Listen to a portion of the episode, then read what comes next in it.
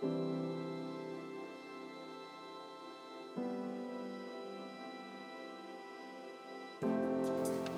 and welcome back to the Calm Collective podcast. I'm so grateful that you're here with me today from wherever you are in the world. Your support for this show means so much. I've been having the best time just reading through the reviews and the DMs on Instagram. I just, I'll never be able to articulate how seen and heard I feel by all of you. So thank you. This the past couple of months while in quarantine have been really, really special because I've had the opportunity and truthfully the true honor to sit down and have conversations with so many inspiring people. And this time of isolation has created all of this space for people within busy schedules to sit down and connect. And I think that we're connecting in this different way with everything that's going on in the world, I think perspectives are really shifting. We're expanding in so many ways. We're releasing old thought patterns. And I think for some of us, we're really getting in touch with our intuition. I know my relationship with my intuition has always been strong, but it's never been as strong as it is right now. So there are these silver linings to this pandemic that we're all experiencing. So, for those of you who have been following the podcast since day one, you're probably wondering if I'm ever going to do my short little uh, podcast episodes ever again because they've been these really beautiful conversations that have lasted an hour plus. The answer is yes. And I wanted to talk about them for a moment because I don't think I've ever shed light on what these little messages really mean to me and sort of how they're created.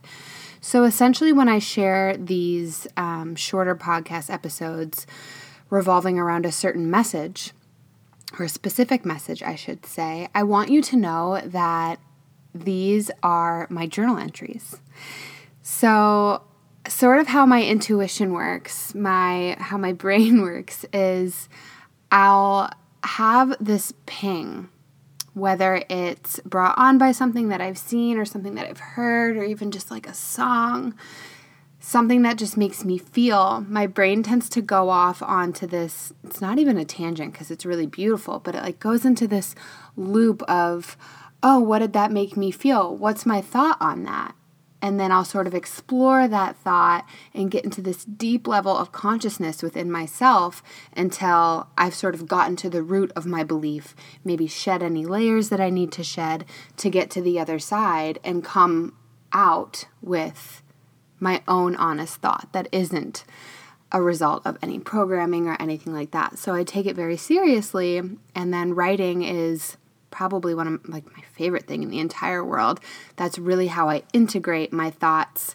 Um, and then I like to share it here with all of you. So I just wanted you guys to have a better understanding of um, these messages because while I tweak them a little bit to be, um, you know, me talking to you rather than pen to paper, the message is the same most of the words are the same. They're basically coming straight out of my journal. So it's a very vulnerable state, but it's been the most beautiful experience to be able to share this with all of you. And what's really, really cool is I'm realizing that for me personally, it's like this little this little self legacy that I'm leaving behind. I have a place to go and to witness my growth and even witness how things are shifting. You know, so maybe some messages that I've um, that I've given in the past are starting to evolve and I'm expanding in that certain area. So it's been this really beautiful tribute to myself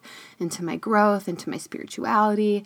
And again, I just want to say thank you so much for wanting to show up in this space and wanting to have the conversations and wanting to stick around, even if maybe you don't agree or maybe you don't um, yet have your own opinion on a subject, or you're just really intrigued and you yourself want to expand, I just think it's a really beautiful community that we are building and just how lucky are we that we have platforms like this and things like the internet to be able to speak our truth and to just constantly evolve and be inspired by other people. You guys inspire me, um, and I hope I do the same for you. So, with that being said, let's go into today's message.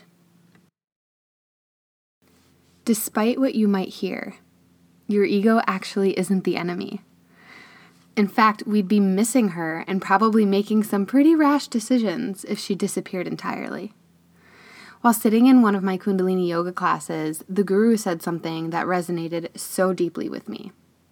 He said, The ego really is a lovely passenger, but it just doesn't need to drive the bus.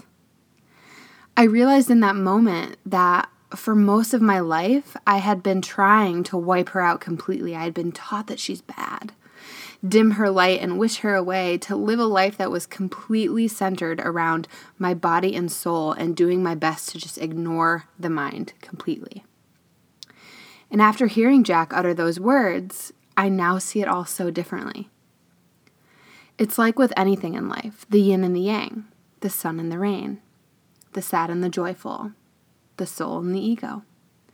They work together simultaneously to show us what is true what is working, what needs improvement, what needs attention, what feels good, and what doesn't. So the next time you find yourself at war with your ego, simply close your eyes and envision her sitting in the driver's seat. Just tap her on the shoulder and ask her to hand over the keys and envision yourself switching places.